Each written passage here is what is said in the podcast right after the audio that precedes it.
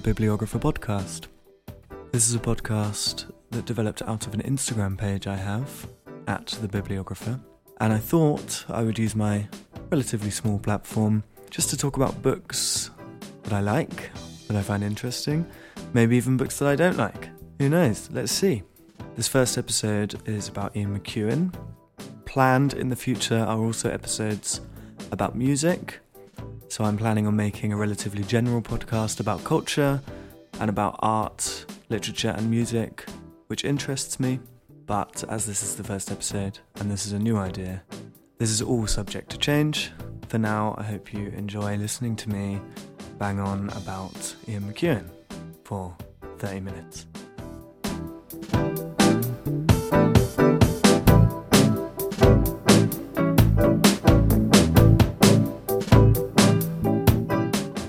Hello.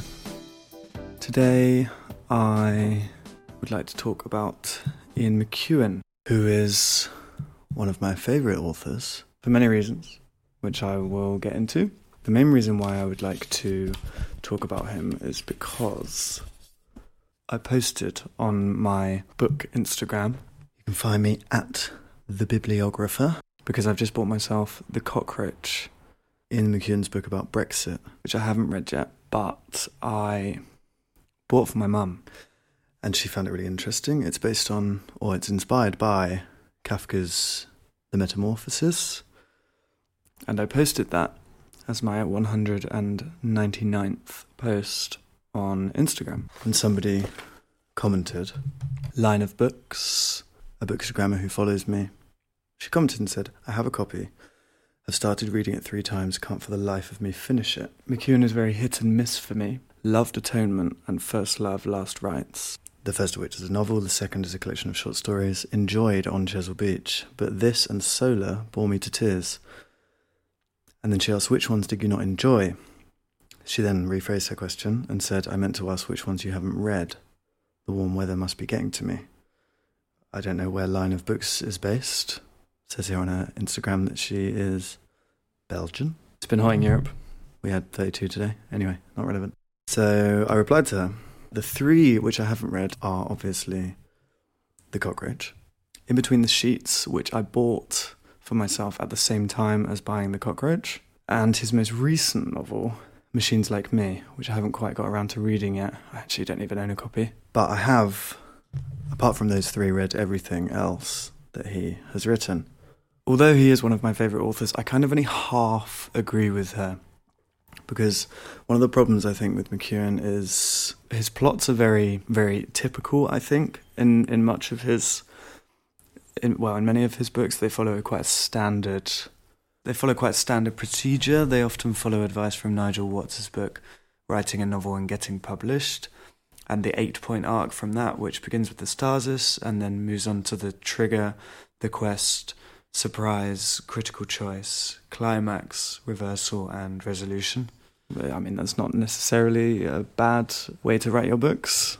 It's a, a typical novel structure for a reason. It works, keeps people turning the pages, and McEwan, lots of McEwan's books are certainly page turners, if nothing else. However, the real reason I really like McEwan, I think his style is one of the loveliest of any of the authors that I've read. Um, and certainly, I think he's one of the most. I think his books are some of the most well written of uh, much contemporary fiction.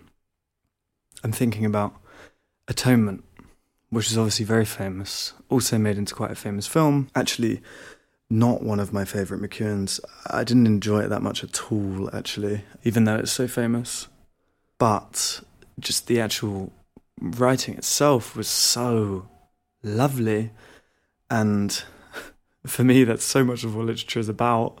It's part of the reason why I dislike Hemingway so much because whether Hemingway is, you know, writing a brilliant epic novel about the Spanish Civil War, I think he writes like a child.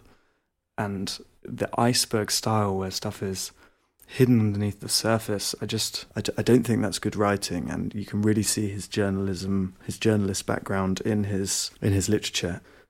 Anyway, that's for another episode.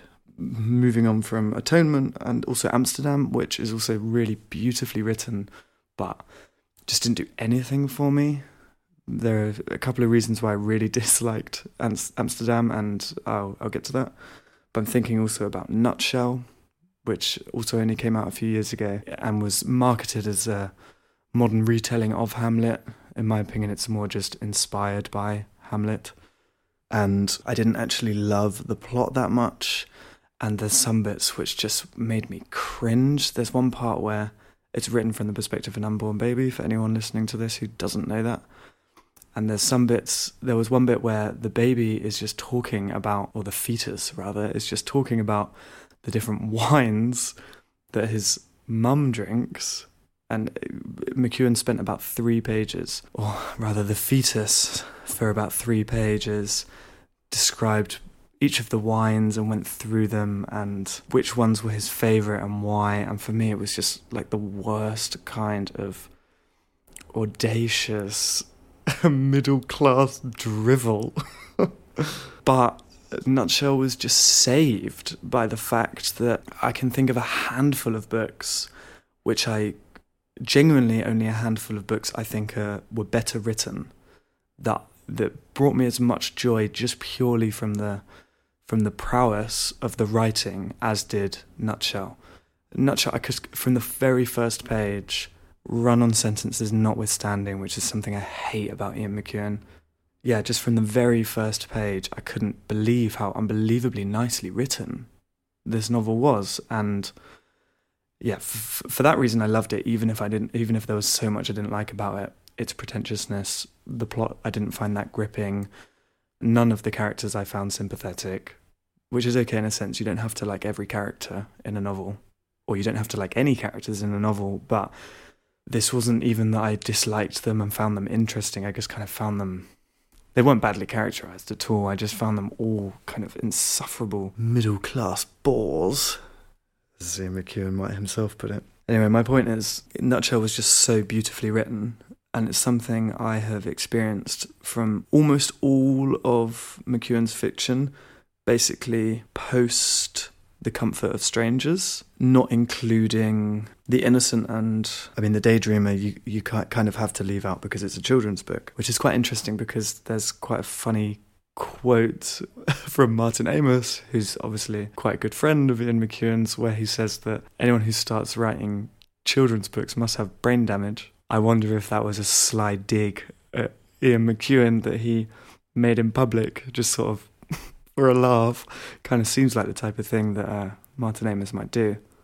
Anyway, yeah, I'm just thinking Child in Time, for example. Probably my second favourite McEwan. Just so beautifully written. Also, a really fantastic story. Not necessarily what you'd associate with Ian McEwan. It's it's partly a love story.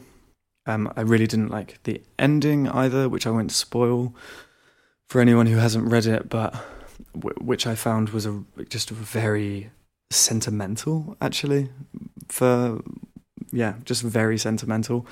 And a kind of I, th- I, felt like a more ambiguous ending would have been nicer but ian mcewan since he left behind his gothic days does actually like quite like a happy ending it seems. Except for solar. Jesus we'll get to solar later. Um, but yeah child in time just a fantastic plot. I really really loved the main character and i really felt what he was going through. Child in time is about um, a it's a children's book writer actually is the main character who um, his child is abducted and you you catch up with him a few years down the line and it's kind of about the the effect that has had on his love life with his wife his relationship with his wife. And but mostly it's just about his psyche and there's bits bits about how it kind of semi sends him mad and yeah it's also quite a political book which deals with uh, the slyness of politicians as well but at the same time, Ian McEwan was obviously very inspired by ideas of physics and time in it, as is in the title, and time travel, and whether time is linear. There's quite an interesting part near to the end where the main character is talking to a physicist friend of his, and she kind of just goes off on one. And he stops following at some point. and the way McEwan writes it, you kind of imagine or I imagined that he had talked to a physicist friend of his to try and get ideas from the book, and similar to the protagonist, just stopped following at some point, and so that's how he wrote the plot. Um, but it was, I mean, that's how he wrote the scene. But that was actually quite nice because you know any layperson who's not a physicist would have become lost at that point. So it worked quite nicely, even if it was probably a bit of like a get out for McEwan. So that's the main reason why I like McEwan so much, just because so many of his books, even the ones I don't like, as kind of books themselves, or even if the, even if I don't like every aspect of some of his novels, and that's definitely true. Almost all of them, emphasis on the word almost, are really excellently written, just so beautifully written in kind of like a oh, it's a really big claim, but in sort of like almost almost Nabokov levels of fluency and articulacy which just makes them an absolute joy to read even if even if the the plots or the characters aren't interesting or sympathetic. So then there are obviously some of his books which just weren't really that good in general. There's some which were kind of just okay and quite forgettable. I'm thinking of The Innocent, for example. The Children Act as well, which, you know, it wasn't a dreadful book, but I read it in a couple of days on holiday while I was in Malta. And uh, yeah, it's just such a forgettable book. And the the plot wasn't all that great. My my biggest problem with so much of McEwan's work, which you know isn't a huge problem, I guess it just speaks to his background. Although I must admit I don't know much about that. It's just that they're so they're so middle class, and the characters in them just have like middle class problems.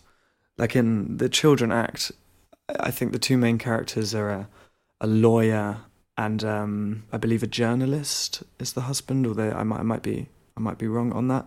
And they kind of have these relationship problems where they, they can't really communicate with one another, which seems to be a running theme through so much of his work that the main characters just are unable to communicate effectively with one another and they become alienated from each other.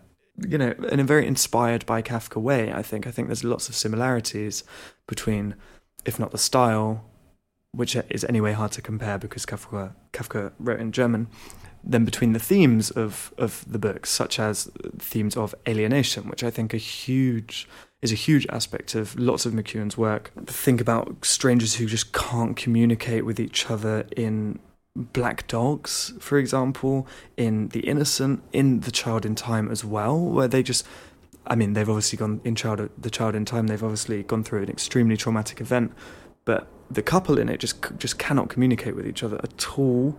Enduring Love's maybe a little bit different, but on Chesil Beach as well, which I know is one of his most famous, but really the bulk of that book is just the two main characters' anxiety and their inability to effectively communicate with one another.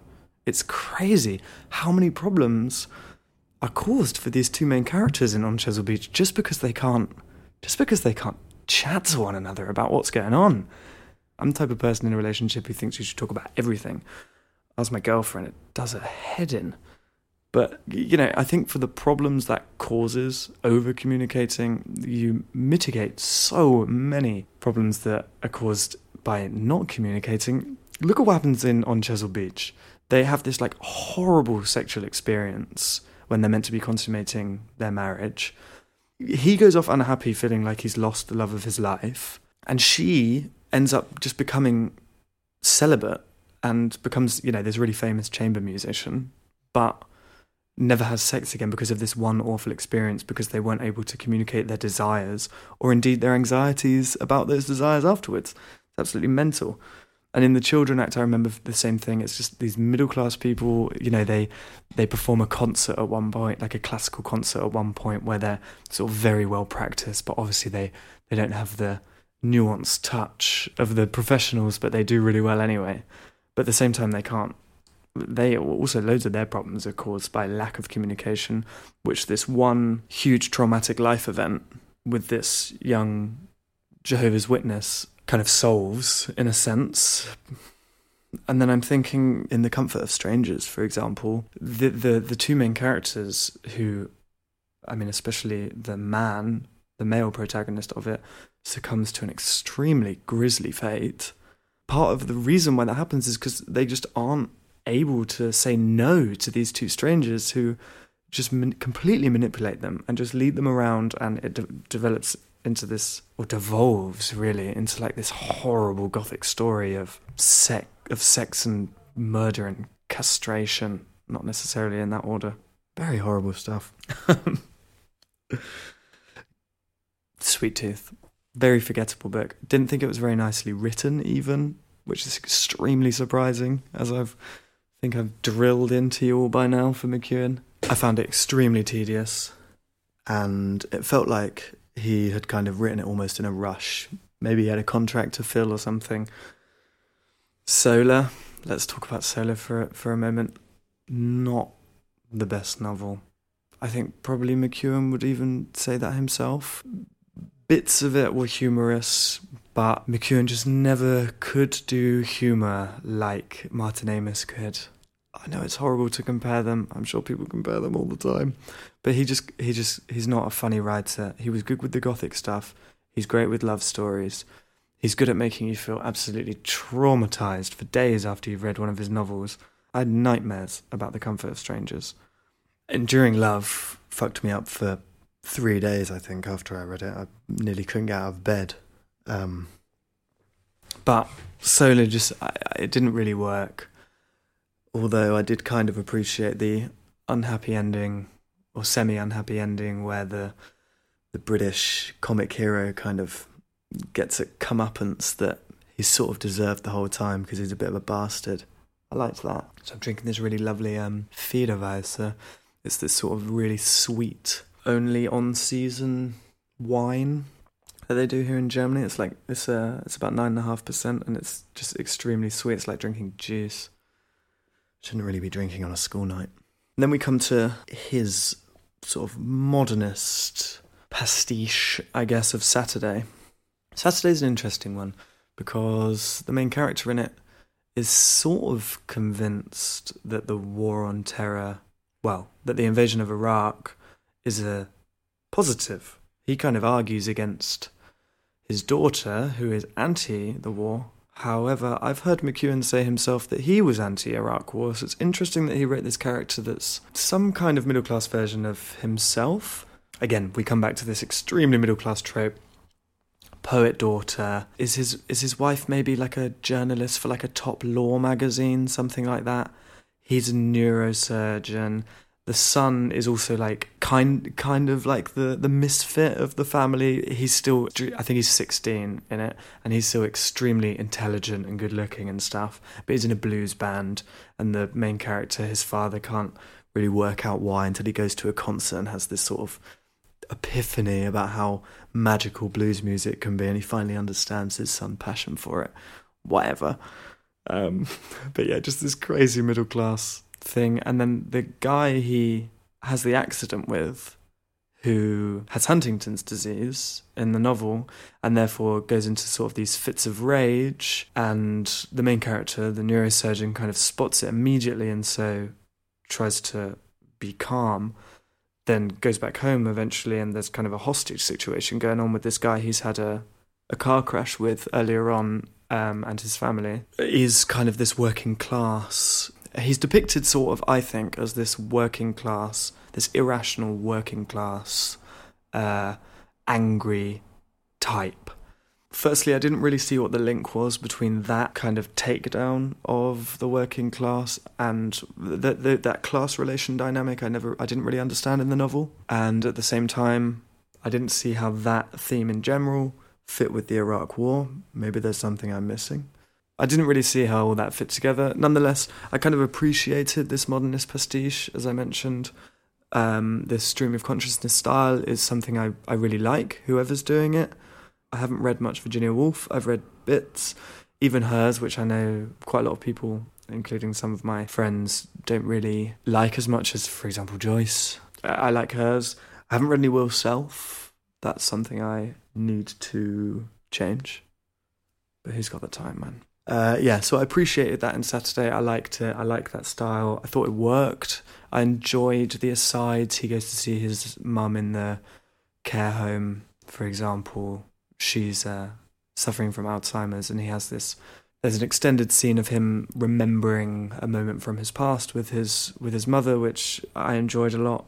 I found you really got into the mind of the character. I liked that. But Saturday, I thought is one that I can't. Saturday's not really one that I can place. Can't really decide what to think about it. I enjoyed the ethical question at the end. Spoiler alert. Skip forward maybe a minute if you haven't read it. He has to go and operate on the man who's who's been holding his uh, holding his family hostage because I believe he falls down the stairs, and then he has to go and operate on him. And there's this kind of moral duty to operate on him, and he does that. I wonder how realistic that really is, and whether you would really be able to detach yourself and do your job, whether you wouldn't give it your all.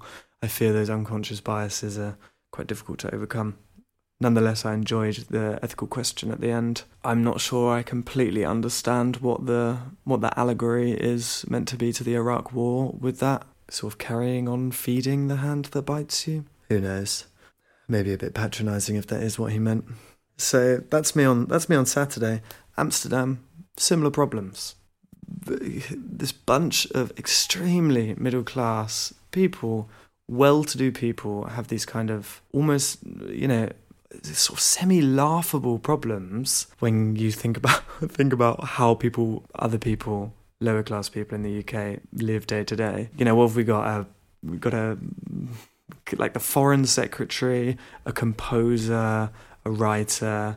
They all, you know, they love going hiking and stuff like that. They're all in love with this one woman. There ends up being lots of death as well in Amsterdam. Didn't really understand it all and that was an extremely lauded novel and just not one that did anything at all for me. The Innocent was interesting. I read it while being in Berlin. I'm still in Berlin, but I read it not long after I'd moved here. It's kind of creepy. I felt extremely uncomfortable with the jealousy depicted in it, which I think actually says more, much more about me. Well, I mean, it says that he depicted it very well, but it says quite a lot about me as well. I think.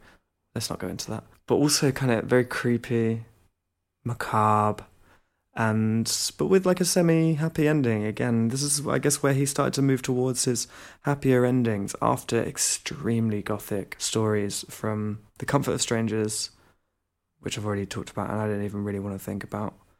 The Cement Garden, which eh, in the most part was just very odd. It was obviously gothic, but it wasn't scary in any sense. It was just very, very weird the incest scene, which was almost tender, but you knew it was wrong, kind of like a Lolita moment where you sympathized with the protagonists while knowing that sympathizing with them is such a disgusting, grotesque thing to do. I enjoyed it. It was a horrible read that I had to force myself to get through it because it was so gross, basically. And then First Love, Last Rites, who have a load of extremely gothic stories about people I, I mean, I guess either sociopaths, sociopaths or psychopaths. I suppose psychopaths who experience no feeling, particularly no remorse for their actions. Like when the baby dies, and then uh, sort of there's paedophilia. But there's a couple of stories about paedophilia. Yeah, solid geometry, which is actually my favorite, with this kind of flat plane that he folds his wife into. I Thought that was really, really good. There's also an early example of his stream of consciousness in, I believe, the last story. I think it's in Disguises. And reading about the short stories again, I remember there's a lot of sex scenes in it which are not only extremely graphically described, but sometimes quite awkwardly and kind of cringily described, which reminds me of the sex scene in Saturday. which has been described by a couple of uh, reviewers as like one of the worst sex scenes in fiction. because it's just like kind of so awkward in like a very in a very British way, and there's so it's sort of uh, not passionless. There's obviously passion there, but it's very repressed um, in a similar way to the sex in on Chesil Beach, even between a, a, a husband and wife who want to have sex with one another. Very interesting how he writes his sex scenes. I'm not going to read too much into that. And then we come to my favourite, which is Enduring Love. Not only my favourite McEwan, I also contend his best. Absolutely fantastically written, surpassed probably only by Nutshell. I obviously haven't read the newest one, so I can't comment on that. But from all of the others that I've read, surpassed only by Nutshell in terms of how wonderful the prose is. Um, this absolutely wonderful love story between Joe Rose and Clarissa, which is put extremely heavily under threat by the love story between Jed Parry and Joe Rose. And Jed's character is just so beautifully creepy and calm in his weird, dogmatic way that he's so delusionally certain that his love is legitimate and that therefore Joe will eventually love him back based on Clérambault's syndrome, which is a, a real thing. Um, and the one scene which really stuck with me is when Joe Rose goes to the police station and he's talking to the police and he's saying, he's describing what's rather frantically what Parry is doing. And the police say that they have no grounds really to help Rose. And they the police begin to question whether what Rose is saying is, is real, whether it's actually happening. And it's the first time that you as a reader it kind of clicks. He's been slowly descending into madness. And it's the first time you as a reader realize and you've kind of been you've been noticing it but in the back of your mind and then in this moment in the police station it really comes it really becomes clear that he's gone mad because of this because of this stalker he has. And then he obviously goes to get the gun etc and lo and behold spoiler alert another happy ending. It's definitely something that happened after comfort of strangers that he decided to start writing happier endings although they don't all have a happy ending but in most of the later ones the people you want to have happy endings kind of do and the people you don't really care about end up having a, a negative ending, like in Amsterdam, where none of the characters are sympathetic, or in Solar, where you kind of you want to laugh at him. Yeah, Enduring Love, though, still my favourite McEwan. I maintain his best. McEwan's going to have to do something really wonderful to surpass it. Nutshell, The Children Act, Sweet Tooth, Solar, Saturday, Atonement, and Amsterdam haven't even come close to beating Enduring Love for me. On Chesil Beach is the closest. It's also a novella rather than a novel. It's only really four, admittedly long, chapters. It was great. I liked it. It made me feel absolutely horrible afterwards. Enduring Love, at least, hints at a happy ending in an unsentimental way, and I found it extremely realistic how much strain was put on this relationship. And for once, there are bits, obviously, but for once it wasn't just communication problems which caused this. There was something else in the mix, namely this crazy stalker, which caused these problems. So there you have it. I've gone through every single Ian McEwan which I have read. Enduring Love, I maintain, is not only my favourite, but also still the best novel that he has written. And with that, as they say, I rest my case.